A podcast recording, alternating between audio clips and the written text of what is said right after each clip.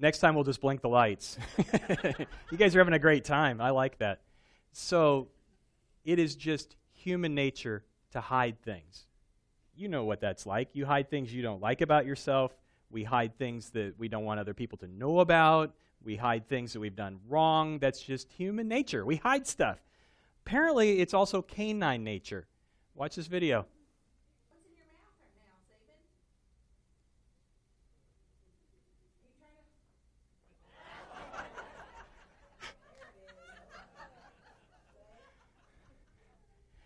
Who's hungry? Who needs a sandwich? I got one right there for you.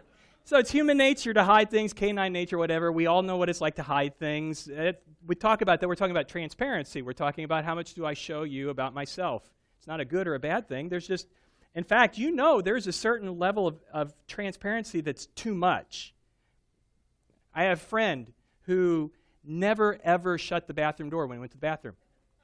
That's a level of transparency no one needs. Notice I said I had a friend, right? There's some things you just don't need to share with everybody. Transparency is not always the great thing. You ever seen somebody post something on Facebook or Instagram or whatever, and you go, "Oh, I don't think I would have shared that." Yeah, sometimes transparency can be a little bit too much. So we we know sometimes it's appropriate. Sometimes we hide things because we want to control what other people think about us. We want to influence, like I, if I say this or if I don't say this, you may or may not like me. So we, we try to present the best possible version of ourselves to people. Sometimes it can go a little too far, and we're trying to present a version of ourselves that manipulates other people. You don't want to do that because that takes you to the other arena beyond transparency, like how much do I share with you about myself, is authenticity. What I tell you about me, is it true? Is it accurate? Is it uh, a good representation of who I am really? Or am I putting on a face to to try to get something out of you or to make you think something about me that may or may not be true. Authenticity. It's like the guy who was applying for life insurance. If you ever done that, you know that you have to fill out a questionnaire. They want to know a lot about you to see what kind of a, a risk level you are. So this guy who's applying for it's talking to an insurance agent and who says, "I've got to ask you some questions. Tell me about your dad. Uh, how old is your dad?" To which the guy applying for insurance said, "Oh, my dad passed away." And the insurance agent said, "I'm sorry to hear that. How old was he?" "Oh, he was 43." Oh, wow, what did he die of? Oh, he had a heart attack. So the agent writes all this down. Okay, tell me about your mom. Oh, she passed away too. Oh, wow. How old was she? Well, she was 41. Whoa, what, what did she die of? Oh, she had cancer. The agent stopped and he looked at the guy and then he took the application and just ripped it up. Like, you are too high a risk. There's not a company out there I can find that will underwrite you. So guy, okay. Guy goes to another insurance agent, sits down, same questions. Tell me about your dad. Uh, well, he's no longer with us. Oh, I'm sorry to hear that. How old was he when he died? 93. oh, what did he die of? A mountain climbing accident. Big into that. Oh, well, tell me about your mom. Well, she passed away too. Oh, well, how old was she? 91 years old. Okay, well, what did she die of?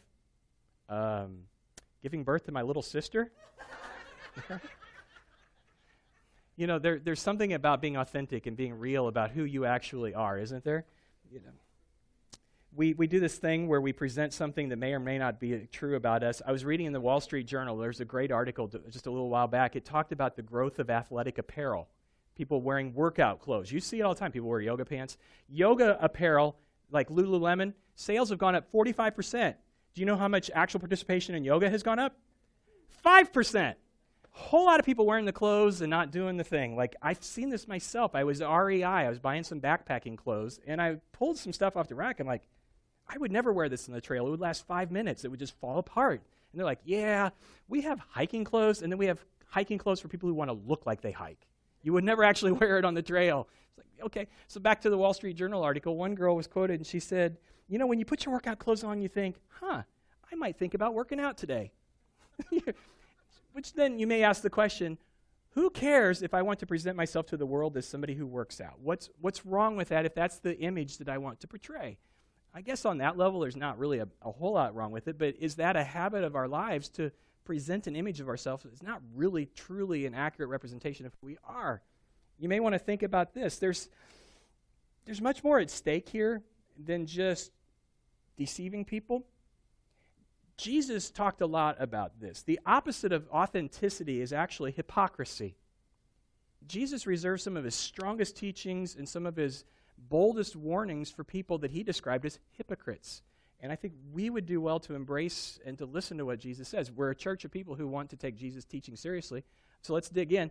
We've been going through his story. So we're in chapter 7 today. If you read it, you saw some of this teaching that we're going to dig into.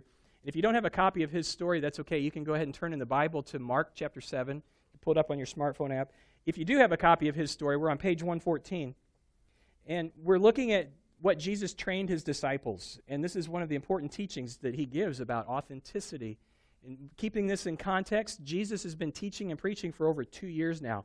And he's really starting to narrow in on his closest circle of followers as he teaches what's really important. So let's go ahead and dig into this. We're just going to go through Mark chapter 7, or just start on page 114 in his story. We're going to go through there. And so, verse 1 of Mark 7 one day, some Pharisees and teachers of the religious law arrived from Jerusalem to see Jesus. Uh oh. Let's just stop there. Context the big wigs from Jerusalem have come up north to Galilee to see Jesus and to see for themselves what he's teaching. Let me just put this into context for us in words that we would understand. That would be like being here, I'm getting ready to preach, and Rick Warren and Pope Francis and maybe Billy Graham and all of my Bible college professors walk in, and they're going to sit right here in the front row, and they're going to make sure that what we're doing here is, is okay. In your world, it'd be like showing up to work one morning, and there's a bunch of white vans, and there are people with FBI on the back of their jacket and people with IRS on the back of their jacket walking out of your office with computers and boxes of files. This is not good. So these guys, these bigwigs, these Pharisees and teachers of the law show up to listen to Jesus teach. Verse 2. These Pharisees and teachers, they notice some of Jesus' disciples failed to follow the Jewish ritual of hand washing before eating. Okay, what does that mean? Did, did Jesus' disciples not have good moms that taught them to wash their hands before they eat? What, what's going on here? Well, look, look at verse 3. Mark actually tells us what, what the big deal is here. The Jews capital J, that usually is a tip off. We're talking about the Jewish leaders. The Jews, especially the Pharisees, do not eat until they've poured water over their cupped hands as required by their ancient traditions. Similarly, they don't eat anything from the market until they immerse their hands in water. And what they would do is they pull them up and let the water run down like they're surgeons or something. So you got the picture? This is but one of the many traditions they've clung to, such as the ceremonial washing of cups, pitchers, kettles. So the Pharisees and teachers of religious law asked Jesus, why don't your disciples follow our age old tradition? They eat without first performing the hand washing ceremony. They're upset because they've got a rule about this. And these Pharisees, they love themselves some rules, right? They got a rule about this, and Jesus' disciples are not obeying it. it it's, not a, it's not a hygiene rule. They didn't even know about germs back then. This is a religious rule. And they got lots of rules like this. You ever you ever been somewhere where you run across an unwritten rule and nobody tells you the rule is there? You just kind of realize I've been getting the stink eye for a long time. Kind of like if you, you come into church and you're sitting here and somebody's looking at you and you realize, I think I just sat in somebody's spot. We don't do that here, do we? No. Kirsten and I, we actually talked about this. We're going to go start sitting in everybody's because we know where you sit. We're going to sit in your seat one day just to make you mix things up. The Pharisees got a rule. They got a rule about what you do before you eat. You wash your hands. Is this a, a hygiene thing? No. See, here's the thinking. When you are out and about during your day and you're a good religious person before God, you may touch people who are not good religious people, some people who are sinful. You may be in, in the grocery store and you put your hand on something that a Gentile has touched, a person who doesn't even know God how horrible would that be? Because their sin will get onto your hand, and then if you don't wash your hand before you eat, that sin from that sinful person will get into you, and now you're going to be a sinful person before God. Does this make sense to you? It made sense to them. All right? They got a rule about this. So, how does Jesus think about all this? Jesus just calls it like it is. Look at verse 6. You hypocrites, there's that word. Isaiah, that he's a prophet who preached before Jesus, 700 years before Jesus. His writings are in the Old Testament. Isaiah prophesied about you, and he was right when he prophesied about you. He wrote, These people honor me with their lips. They talk a good religious game, but their hearts are far from me, God says. Their worship is a farce, for they teach man made ideas as commands from God. And then Jesus turns and he looks at the Pharisees and the teachers of the law, and he says, You ignore God's law, and you substitute your own traditions in there where God's law should be. Now, let's stop here and look at the word hypocrites because we immediately think of hypocrite as a bad thing. No one who listened to Jesus would have thought of a hypocrite as a bad thing. The word simply means an actor. They were very familiar with theater. They had theaters, Greek theaters, all over the place. A hypocrite was someone who was an actor on the stage. they didn't always have enough actors to play all the parts in the play, so one actor might play several parts. And how did you know which part they were playing? They put a mask up. So now I'm the banker. Okay, now I'm the father of the girl who's getting married. And you knew who they were by the mask they wore. And nobody ever really thought, oh, you're really who, you know, we know that you're somebody else. You're putting up a mask, and we get it. It's Hollywood. You're an actor. And so when Jesus calls the Pharisees this, he's calling them Hollywood. He's calling the Pharisees. You have this really good religious look, but you are a mask wearing actor. It's not really who you are behind that religious mask, that facade that you put up that everybody believes, that you want everybody to think. You're not authentic on the inside. That's what he calls these Pharisees, which is probably really hard to hear for some people who've grown up believing that they are just, you know, this close to God. But Jesus doesn't even stop there. He's not pulling any punches at this point. Remember, he's been preaching and teaching for two years. He's just had enough of this game that people are playing. Verse 9 Jesus said, You skillfully sidestep God's law in order to hold on to your own tradition. Let me give you an example. For instance, Moses gave you this law from God Honor your father and mother. Does that sound familiar? Should. It's one of the Ten Commandments. Honor your father and mother. And anyone who speaks disrespectfully of father or mother must be put to death. That's God's law. But you, Pharisees, say it's all right for people to say to their parents, Sorry, can't help you. I vowed to give to God what I would have given to you. It's called Corban. And in that way, you let people disregard their needy parents. Does this sound like a good plan to you? Does this sound like a good person to you? A good person who ignores their parents? So, what's going on here? Jesus is talking about a, a practice the Jewish people had called Corban, C O R B A N. What they would do is maybe you had a piece of property, you had a house on the lake, or you had a big savings account, or you had you know, just something that was worth some money. You could call it Corban and give it to God. I, my house on the lake and all the property and all the value that's there, I Corban, I give it to God.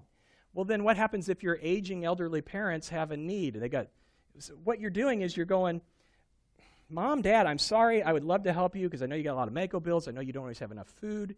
And I would any other time, I could have sold that lake house and used the money to help you, but I already gave it to God. And the rules say because I gave it to God, I can't sell it. I can't give it to anybody else. So sorry, mom and dad. Hope you have a good day, though.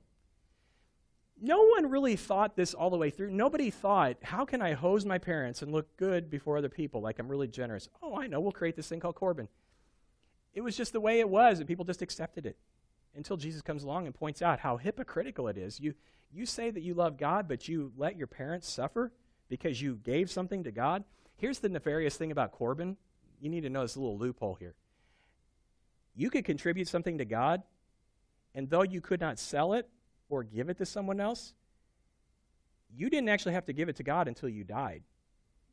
Therefore, you could use it for the rest of your life. You just couldn't sell it. So you can continue to go to the house on the lake. You can continue to you, you just have the security of that money in the savings account. And so what you get is I look like a really religious person. But in the end, you're really hurting your parents. Is God really thrilled by that? Yeah, you are a really good person. No, and Jesus is calling him on this. Verse 13.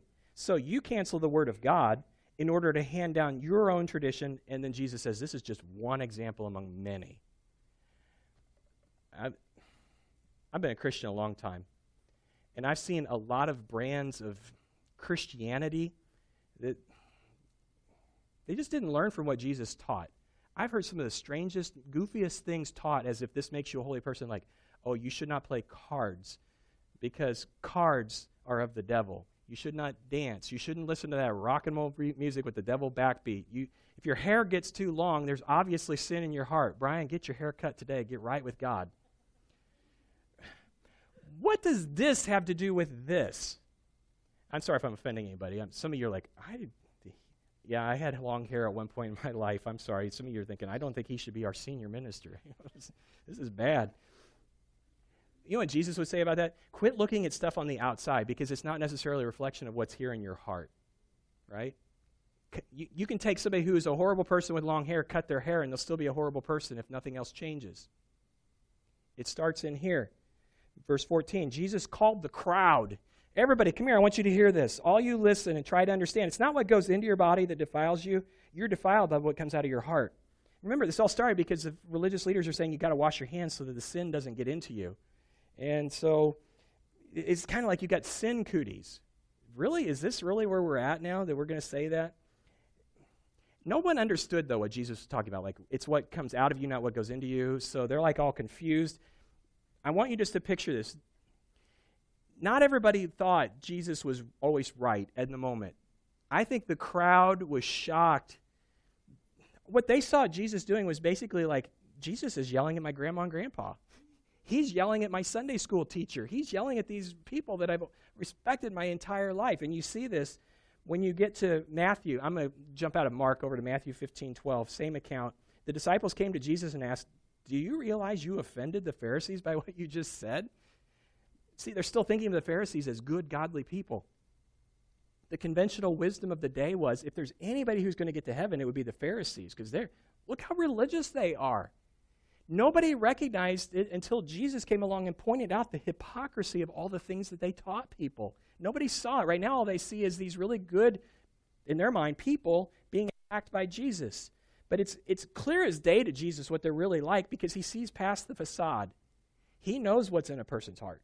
He doesn't need anybody to tell him what you are like or what image you put forward, whether it's real or not. He knows. And he sees something in their hearts that's, that's, that's messed up that is corrupt. We'll go on to Matthew 15, 13, and 14. Jesus said, Every plant not planted by my heavenly Father will be uprooted. And he's talking to his disciples now. He says, Ignore them. They are blind guides leading the blind. If one blind person guides another, they will both fall in a ditch. This is the first time, as far as I know, Jesus is explicitly telling people who follow him do not listen to the Pharisees, do not listen to the Jewish leaders. If you follow them, they will teach you to be a hypocrite like they are. If you follow them, they will take you further away from God, not toward Him. If you follow Him, these Pharisees, they will lead you straight to hell. That's exactly where they're headed. If you ever wonder why Jesus talked so strongly to the Pharisees, He loved Pharisees.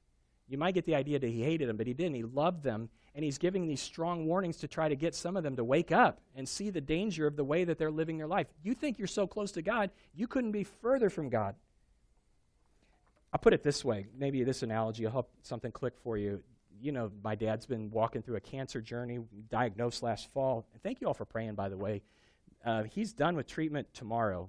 chemo was done last week, radiation tomorrow. So thank you for praying. He's doing great. I, I'm thankful for modern medicine, what they've been able to do.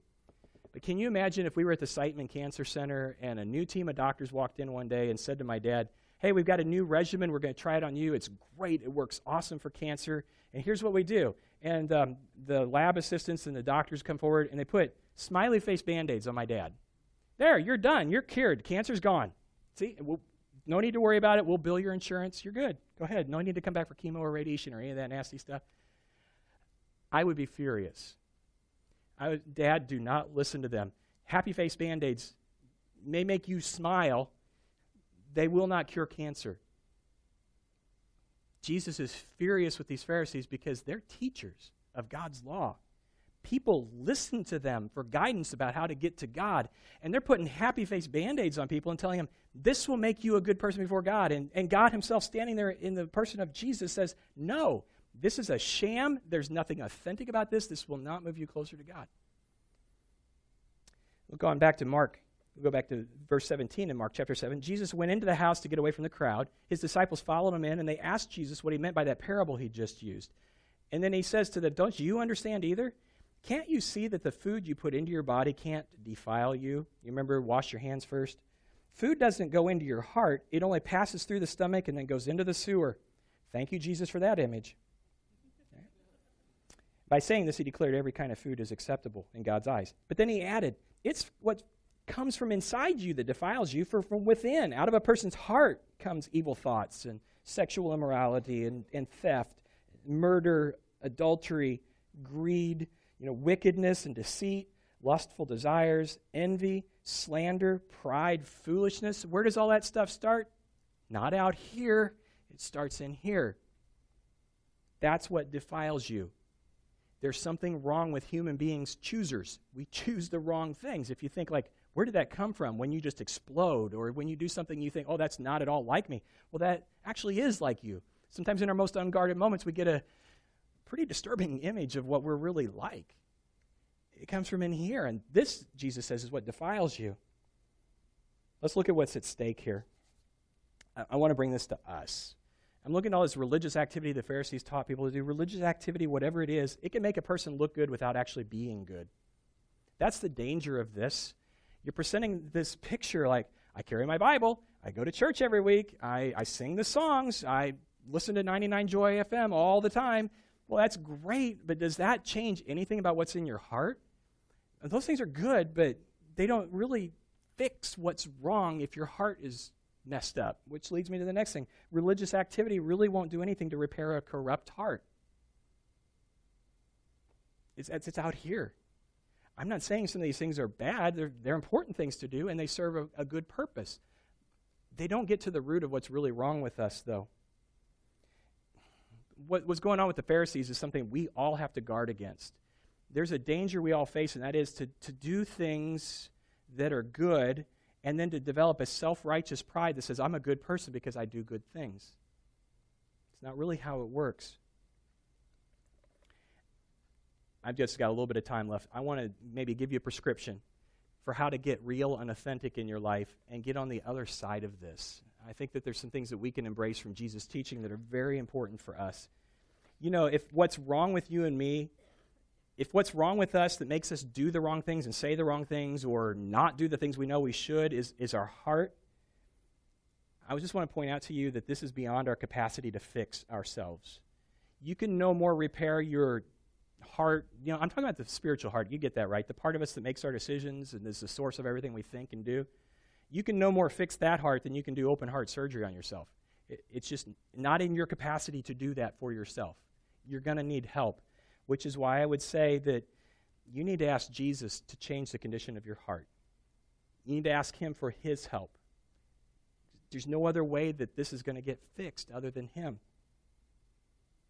You noticed in his story, we've been reading this for several weeks now and studying it. Have you noticed that there's a lot of things Jesus has absolutely no problem fixing? Like when Jesus encounters bad weather, what does he do? Stop it! And it stops. He encounters people who have horrible diseases. He has no problem fixing it immediately. He gets to a funeral, and there's a kid who's dead, and his mom is about to bury her only son. He says, Come on up. And the kid wakes up, and he's alive again. He has no problem casting out demons, he, they submit to his authority. Do you know who Jesus has a problem fixing? People who don't want his help. You tell me how can God give you a free will and then force you to ask, accept his help? Those things are inconsistent. You can't. The only person Jesus ever cannot do something for is the person who will not ask him for help, submit to his lordship and his leadership. He can't do a thing for a Pharisee as long as they believe, I got this covered, Jesus. I don't need your help. I got my whole game going on here with my Corban and with my hand washing and with honoring the Sabbath, with all my rules. I'm good. I don't need you, Jesus. Jesus then I can't do anything for you and you can't fix this either, so you're in a world of hurt. We need to ask Jesus for help. I want you to know this too. You do not have to pretend to be something you're not in order to impress God. You don't have to pray the prayer the right way. You don't have to show up a certain number of times. You don't have to, you know, just make all kinds of promises. God already knows what you're like. You know that, right? He not only knew what you were like before you were born, he knows all the things you're going to do that you don't even know you're going to do yet, and he already offers you salvation, knowing things you don't even know about yourself. You don't have to try to somehow get on his good side to get him to do this. He's already offered it, it's yours, it's a gift. And here's the great thing about gifts. As far as I know, when, when somebody offers you a gift, you just accept it. You don't try to earn it or try to pay him back. God offers you this gift to change your heart. There's a great verse toward the end of the Bible, Hebrews 10 22. It says this Let's draw near to God with a sincere heart, with the full assurance that faith brings. That's trust, trust in Jesus having our hearts, our spiritual hearts, sprinkled to cleanse us from a guilty conscience, having our bodies washed with pure water.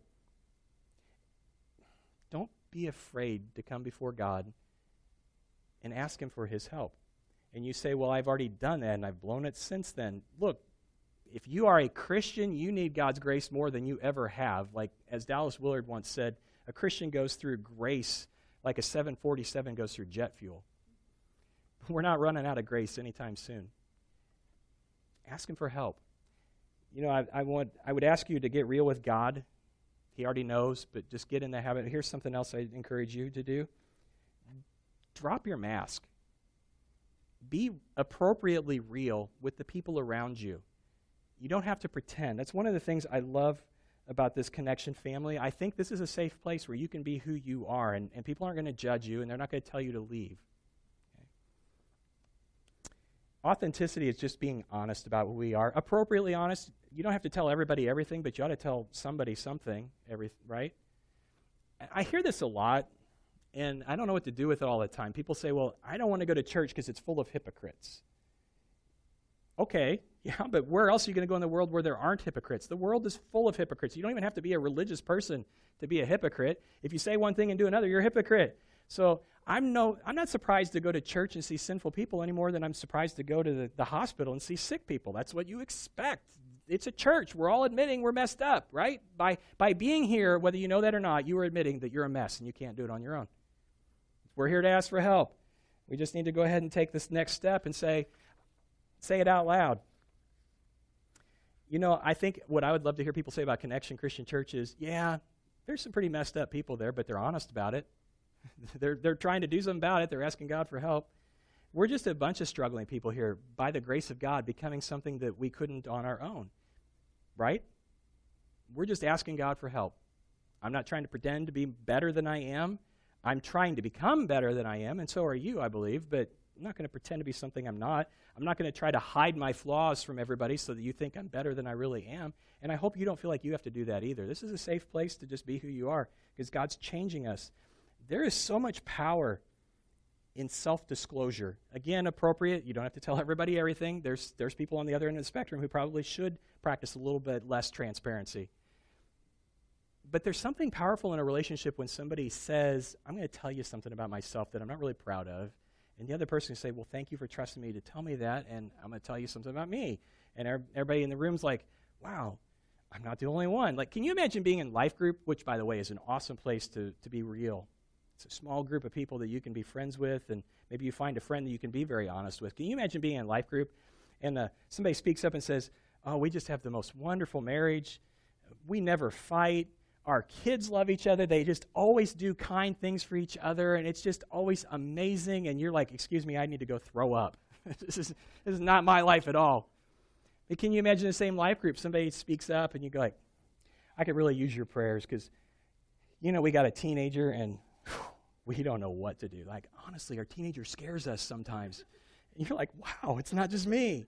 And somebody else speaks up and goes, Yeah, like we walked in, uh, like on our 11 year old, and, and she was on the computer, he was on the computer, and we saw, Whoa, what is that? I've been married 15 years. I didn't even know that existed. What?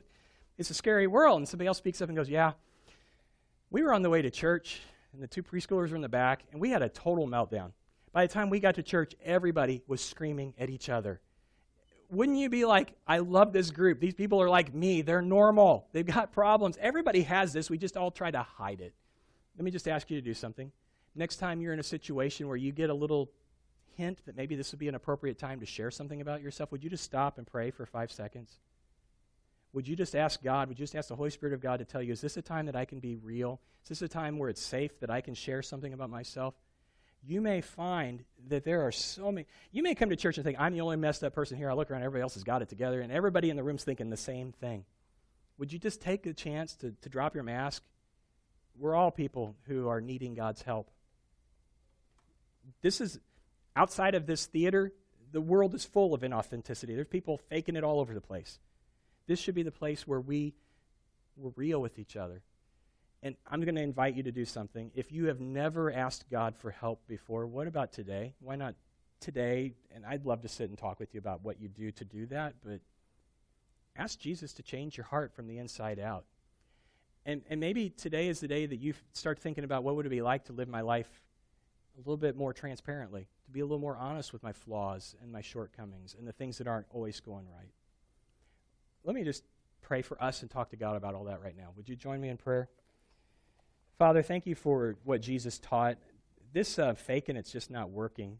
And so many times we've seen religious people who've put on a good show and we, we thought that's what you wanted, but it doesn't ring true. And in the end, it's really not what you want from us. Thank you that you accept us as we are, I want to thank you, too, that you love us too much to leave us like we are, that you promise to change us and to change our hearts. God, I'm firmly clinging to the promise that you are going to change all of us one day, that we will be perfect the way that we're supposed to be.